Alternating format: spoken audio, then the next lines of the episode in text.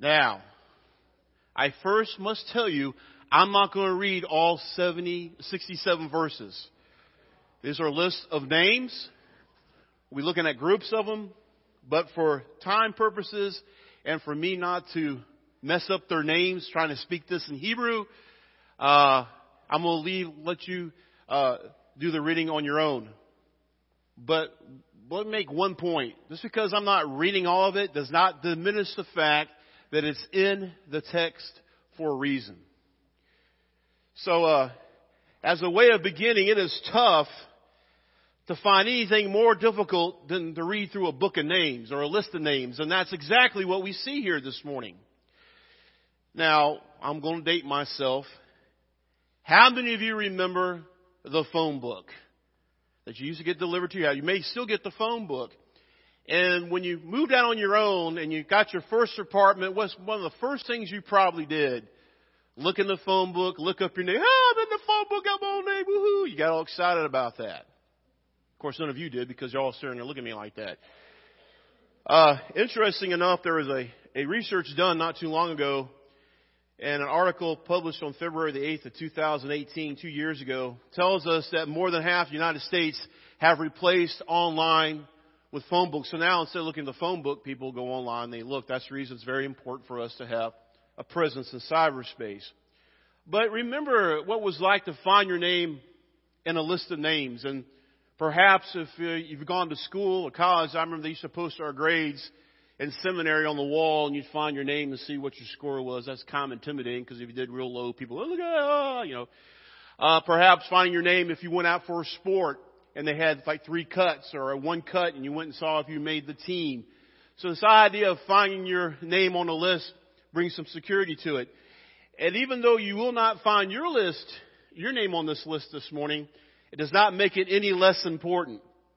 And matter of fact, you could say it's even more important because it is in Scripture.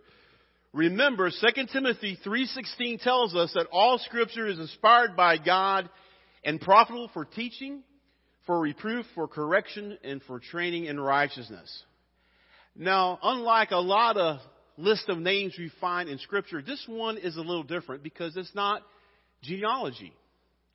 It's more like a census, but not really because a census, by its very nature, will tell you the total population of a country. But this doesn't do that. It's more like a manifest. Now, a manifest is people getting on a ship or a plane, gives us a list of all the passengers, all the cargo, and where they are going to. And that's basically what this list tells us. Who's going and what they're taking and where their, what their destination is. Now, as we look at this, remember that God's desire is for all the people to respond. He wants all his people to go back to Jerusalem, but only a remnant responds. And in that remnant, God provides all the people he needs to accomplish his work. So my prayer this morning is all of us to respond like this remnant did. No matter what category we may find ourselves in, we need to respond to Him. Because it doesn't really matter what area where expertise in our gifts are. What really matters is our response to Him in obedience. So, as a church, as we continue to move forward, as we walk through this list, keep that in back of your mind about obedience. The gifts that God's given you and to respond in obedience because each of you have a very important part to play in building God's kingdom here in Forestburg through this local body, Forestburg Baptist Church. So as you look at your text, a lot of verses, it tells us that these are the people of the provinces who came up out of captivity from Babylon to Jerusalem. Now that province is referring back to where they were living in Judah prior to the exile. And you can see that in the text it tells us that they returned to Jerusalem and Judah, each to his city. Now, why is this? This is going to happen time and time again in this passage as well in the book. What's being emphasized is, is there, the continuity of God's people. In other words, here they are on this side of the exile. They are still connected to the people before the exile. So God is showing him, look, you're still my people. You're still entitled to the covenants and promises that I promised way back when. A continuity, if you will. And that's being reemphasized here.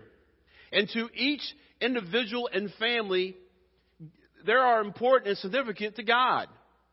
Therefore, this group of returnees is not, not simply lumped together. Think about this. Verses 3 through 67 list otherwise unknown individuals and families. It wasn't a very large group as compared to nation, but it was vital to God's plan. Think about this. Before even getting to rebuilding the temple, what took place, we find these names. These are the heroes of this drama because they were obedient to God's call. And through them, God's purposes in Israel continued. Now we see the list of the leaders Zerubbabel, Joshua, Nehemiah, and others. Leadership is not for the faint of heart. Think about what these guys had to do. If you look at the end of the passage, you will see over 42,000 people respond to this. So they had to get 40, 42,000, over 42,000 people to follow them. Leading them from a place, the people from a place that had been their home for as long as they can remember. Many probably grew up there, raised their kids there. They had built their lives there. They were comfortable there. Now, I haven't been in Forestburg very long. And now I live in Bellevue, but I haven't been in this community or involved in this community for very long. Coming up on my fourth year. I'm in my fourth year of being pastor here. But how long have you been in the Forestburg area? How comfortable would you feel if your family had been here for the last 70 years? The last 100 years? The last 150 years? See, there's being comfortable because when you say my family's been here for generations, that means a sense of comfort and security, doesn't it? That's what's going on here. So they're trying to lead these people out. They made a life. They're comfortable. They feel secure here.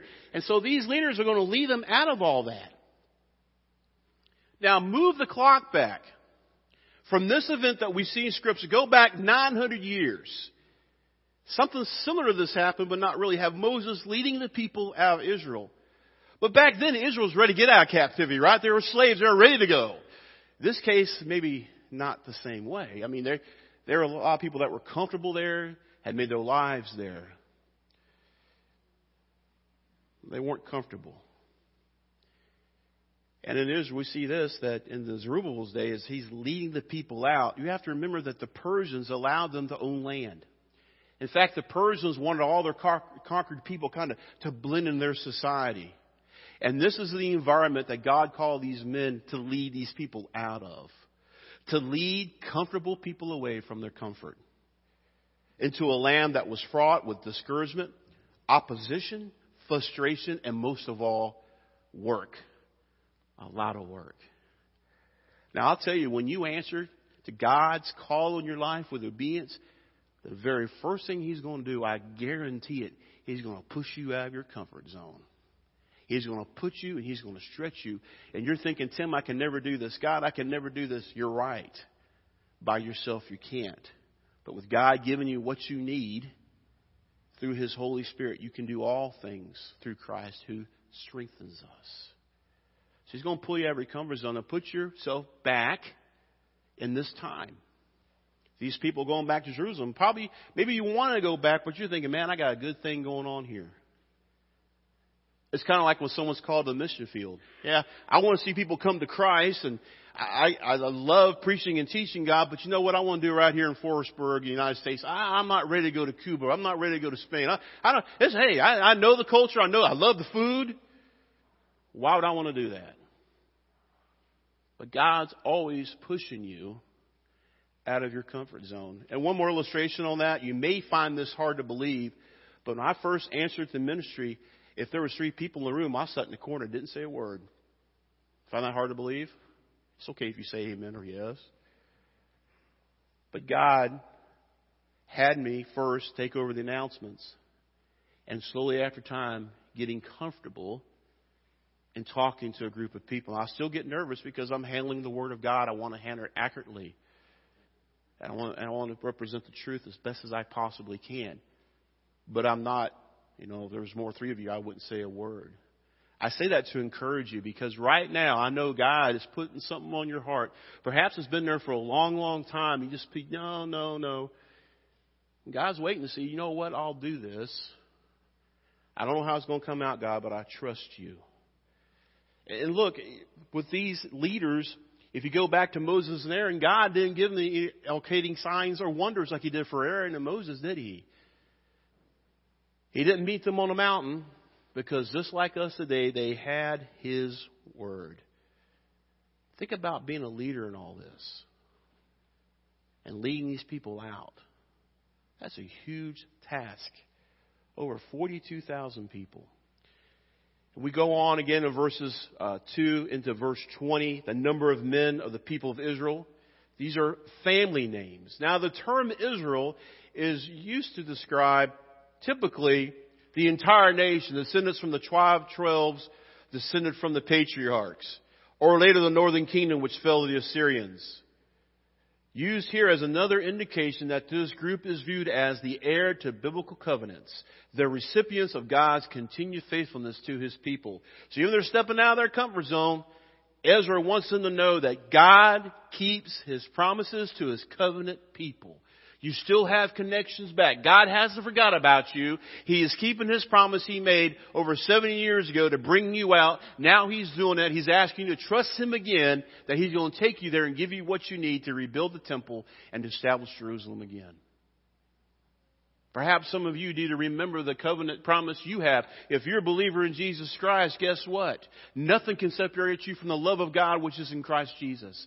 He has you securely in His hands. Nothing can snatch you out. What's the goal of all this? It's heaven. This is not our home. We're just passing through. Heaven is our destination. And it's so easy to look around us and get tangled up by so many other things rather than keeping our eyes on the goal.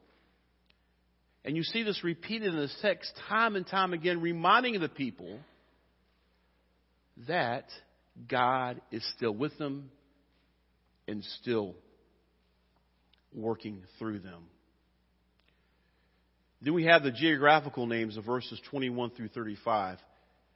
There's no clear indication why some are mentioned by family names or some by geographical names. Appears to represent places those families lived before the exile rather than the towns they're inhabiting now. And if you notice in the verses, you'll see some begin with the men of and some begin with the sons of. Those terms appear to be synonymous, and many of those places can be identified. Once again, we're showing the continuity of God's covenant people being emphasized by showing God's providence in reestablishing the covenant community. And by doing that, identification of the families and their place of origin. That's important for self identity of the people. To recognize their roots. The reassurance that they're a continuation of God's promises, His redemptive plan, that God would not forsake them. Think about the heritage that we've inherited Uh, as believers. We stand on the shoulders of giants who blazed the trail before us. That you're here today because someone told you about Jesus. They told you about Jesus because somewhere down the line, someone told them about Jesus. I mean, someone, someone had to tell us. So we heard that people being faithful to the call. Look, look at our country. You think this freedom just sprouted up all by itself? Look at the people who sacrificed so much to give us this land that we are free to come and gather together and worship God. We need to remember our, our roots and where we come from. See, in order to know where you're going, you have to know where you've been to understand where you're at, to understand where you're going. As we look back at our spiritual heritage, all the faithful men and women who are faithful go out and tell others about the gospel and to sacrifice uh, the very fact that we have Bibles translated into English, which every time I study, I'm so thankful for that, that we can pick it up and read it for ourselves. As a side note, some of you would say, I haven't been to seminary, I don't know Greek or Hebrew, that doesn't matter. You know what the greatest gift you have as a believer? The greatest gift? One of the greatest gifts? You have the Holy Spirit inside of you that illuminates Scripture, give you understanding. If you don't understand something, ask God to show it. And we have so many study helps now to help you understand and to read it. Through this community we see here in our text and their descendants, we have the scriptures. Through this people, Israel, Jesus Christ came into the world. Even though they were practically unknown at this place and in this time of history, look what happens through these people. Now, as Christians, sometimes we have that minority complex. We think that what difference we really make? Uh, what significance do we really have in present history? Dearly beloved, the New Testament makes it clear that the church, made up of true believers, is the chief means God uses to fulfill His work and His purpose. We need to understand our heritage from generations who preceded us and to understand that the decisions we make and the influences it has for the future. We saw a lot of kids up here, right? That's the greatest resource we have. And God's allowing those kids to come in so we can pass on to them what we have learned. That's our responsibility. And to understand that everything that we do as a church does have influence on what happens in the future. We can make choices that will influence and impact eternity. Now, God's going to do what God's going to do. He doesn't need you and I. He allows us the blessing to come alongside of Him and fulfill His purposes, allowing Him to work through us. Do you want to see things change? Do you want to see uh, uh, a, a Forestburg go off in, in, in a direction that no one ever saw coming? Then I must be and you must be completely and totally obedient to God. You want to see revival sweep this? How many people would love to see revival sweep the United States of America? Say amen. Okay? Amen, right? Instead of looking out somewhere for the next big speaker, the next big movement, perhaps God is telling us right now, and I know He is, revival begins with you. Could you imagine a revival that would sweep this country? First of all, starting here, sweeping Montague County, over into Jack and Wise County, all across down the Red River, even jumping the Red River into Oklahoma, and then moving further south into the Metroplex, all the way down the Gulf of Mexico. Finally, it makes the big news. Everybody's coming. What's going on? Ladies and gentlemen, you might think I'm crazy, but I'm telling you, you can start right here and right now. We just got to believe God that keeps His covenant promises. I was challenged this past week when I went to the evangelism conference. And Ronnie Floyd, Dr. Ronnie Floyd told us, Pastor, is your vision big enough? Is your vision big enough? Because we want, as Southern Baptists, to reach every person for Christ. And behind that is the one. Everyone in this room knows somebody who needs Christ. What are you going to do to reach that one? Think about it. If everyone here reached one person for Christ, we double. If that person then went out and reached one, then we double again. It's just that one person. Once you reach that person, then you find another one. Sometimes I think, and I'm guilty of it, as he poured forth this vision for us and challenging us as pastors, I thought, you know what, I'm guilty of that. Yeah, it's all fine and good. It happened back then or happened over there, but it can never really happen where I'm at. Well, yes, it can. Because God keeps His promises. Which is kind of interesting because the next list of names that we have are the priests in verse 36 through 39. Now, originally, King David had grouped the priests into 24 family groups. But look in the text. There's only four that are represented. The Levites in verse 40. Now, the law allowed for more Levites than priests. So if you had 10 priests, you could have up to 100 Levites. But yet, with the shrinking number of priests, we even have even more of a shrinking number of Levites. My point being, when you look at that, go back over that and look at it later this week.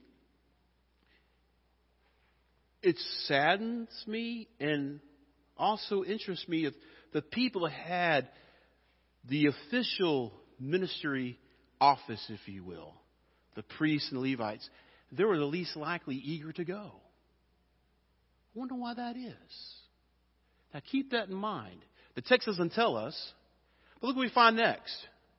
We have the singers in verse 41, the gatekeepers in verse 42, the choir and praise group are going along with the ushers. And we look in 1 Chronicles chapter 9 verses 17 through 29. The description of the gatekeepers is somewhat similar to what we have ushers today. They would be outside making sure, uh, keeping security letting people in, so on and so forth. Now we come to the temple servant, servants in verse 43 through 54. That word translated temple servants literally means the dedicated ones. And they were given to assist the Levites to perform temple duties. And then in verse 55 through 58, we see the descendants of Solomon's servants. Now here's the interesting thing about both those groups. They were made up of conquered people. Israel went out and conquered nations. These were conquered people who were later circumcised and served helping the Levites and the priests in various capacities. Now think about this. Generations now could have gone on. And they might say, you know what, we were conquered, my, my ancestors were conquered by these people, I'm not going. I'm going to stay here. But yet they volunteered to go even though they didn't have to. And these were descendants of conquered people. But yet they went. But yet you look at the Levites and the priests who were specifically called for God for a specific ministry duty, seems like not a lot of them wanted to go. Now, I can't speak from silence because I do not know all the reasons for it, but it just noting that in this list as you go through. They just wanted to go back. Perhaps they just wanted to be obedient.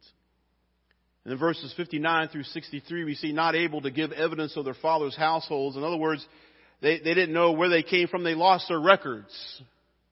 They, they couldn't prove who their genealogy was. They couldn't prove where their land was. Because of the exile, they lost a lot of that. And the context indicates the names that are here as origins are Babylonian towns from which they came. They had lost their family records from back in Jerusalem. They didn't know. So instead of taking a chance of getting someone who was not pure to serve as a priest or a Levite, they say, you know what, we'll allow you to go. You just can't serve in that capacity as a priest because we can't prove that you're in line with the Levitical priesthood. That's what that's talking about in the text.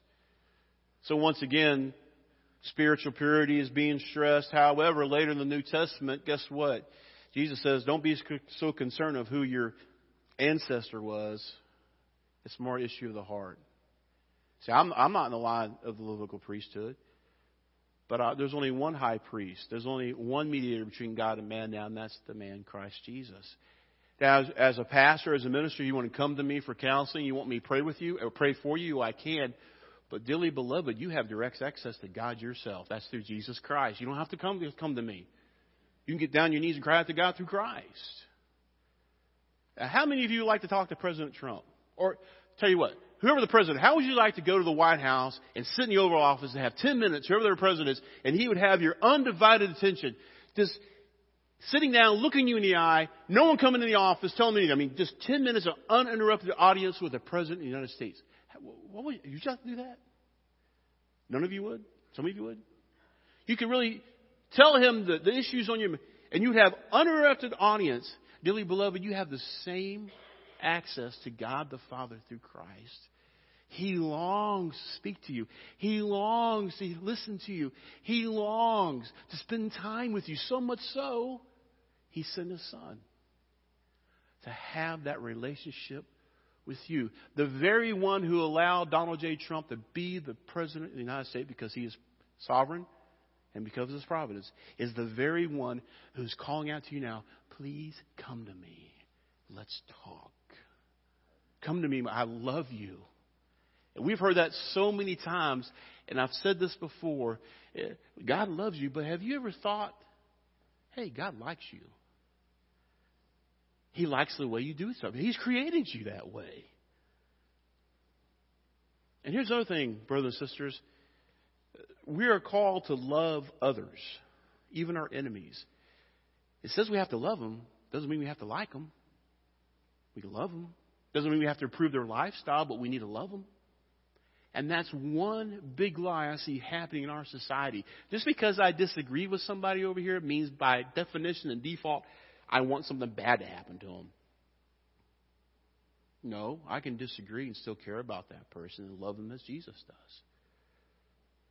That's one of the big lies we see coming out from mass media today. And it mentions here the Urim and the Thummim in our text, and that's how they would cast lots to know the will of God. So they would go to the priest, and basically the priest would maybe small pebbles or something like that. They pray and they throw the lots to see how they how God would answer that prayer. But we don't do that anymore. Why? Because the priest of all believers. If you're a Christian today, if you're not a Christian, you can call out to God for forgiveness, and He'll He'll forgive you. Did you hear what I just said? If you need forgiveness from God, all you got to do is call out to Him, repent of your sins, and He'll forgive you. That's what Scripture says. You have that access to God right here. Even if you are a believer, you feel like you messed up too much. No, you haven't. God is always quick to forgive you. And now we get down the whole assembly in our text 42,360, verses 64 through 67. If you add up all the numbers you find in that list, it will add up to 29,818. But because this is a composite list, perhaps some families were simply omitted. And if you look at the quantity of the servants, the singers, the horses, and the donkeys, and the maid servants, and the men servants, there are some wealthy people among them, but we have more donkeys listed than the horses, which tells me the majority of the people were not very rich. There were a few, but not many, because horses were expensive back then. Now, I just read through 67 verses of Scripture like that. Please go back and reread this list. But something I, I have to hit on again is this is telling us we must be obedient. And that everyone is significant to God. It's the reason He makes these lists. And God is all powerful, but He chooses to accomplish His work through people. He wants us all to be a part of His work, but history has shown us only a remnant usually answers the call. We have a thing going around in churches today. 20% of the people do 80% of the work. You ever heard that before? So it's even true today that God desires all to be a part of doing His work, but yet it seems like only a remnant will answer that. But in that remnant, God always provides the people that it takes to accomplish His work. He's called us to do different tasks. We did have different responsibilities, but we all have a part to play. God used this remnant of all these people we see listed. I mean, each number represents a life, represents someone who is important to God, who answered the call. Don't ever forget that. He used that remnant to build his temple. Likewise, he can accomplish his will here in Forestburg. How will he do that? The same way he did it then through our willing obedience. Whoever you are, whatever God's called you to do, be obedient to Him. See, the outcome is not really the issue. The issue is our obedience. And I see this in this text over and over and over again. You're still my people. I still keep my promises. Go back to Jerusalem. Rebuild the temple. Just like I prophesied, I'd bring you out. Now I'm bringing you out. I've been with you all this time. I brought you out of Israel. You rebelled. I'm still with you. I'm still working with you. I'm long suffering. I'm patient. Come on. Aren't you glad that God is long suffering and He's patient? What a loving God that we serve. And as you read the Old Testament, time and time again, they mess up, and God he exercises discipline, but he's always quick to say this I'm going to do this. But if you only repent. See, we all have a condition in this room. Everybody, I don't care who you are. We are sinners. It means to miss the mark, what that word sin means. It means that we have disobeyed God's law. How many in this room have ever told a lie? One of the Ten Commandments don't bear false witness. That's one. You ever taken God's holy name, the very God that created you and sustains you even now, took his holy, precious name and used it as a filthy cuss word? Ever done that when you got mad or upset? Ever done that? I've done. Now remember, you just admitted to me you're a liar. That's two. You ever a murder? Well, Tim, I've never taken anyone's life. But Jesus says, if you look at hatred in your heart towards another, you've committed adultery, you've committed murder in your heart already. You ever done that? Been mad at people? That's three. We can go keep going down the list. So we're all sinners. And there is only one solution. It's not about how many times you come to church. It's not how much you give. It's not all the stuff that you do. It's about who you know and who your Lord and Savior is. That's Jesus Christ. The reason I do what I do is not a way to earn my way in. It's because of that relationship that I do what I do. One solution.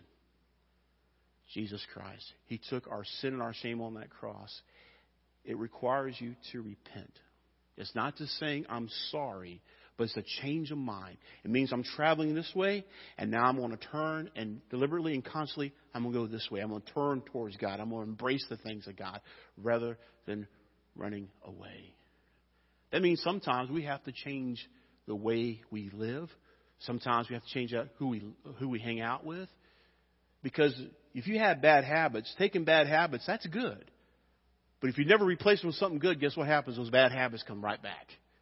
I know because I speak from experience. So replace those good habits in there.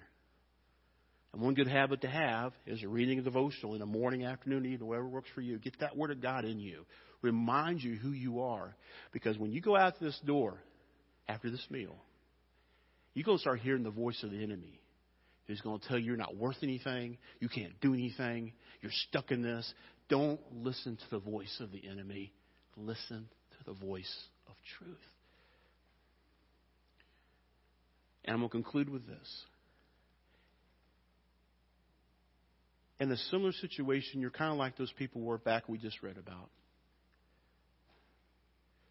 Perhaps you've been out in exile for a while. You've been wandering in the desert. Or you're still God. You're still saved. And God still loves you. But you've been wandering out and God's calling you back.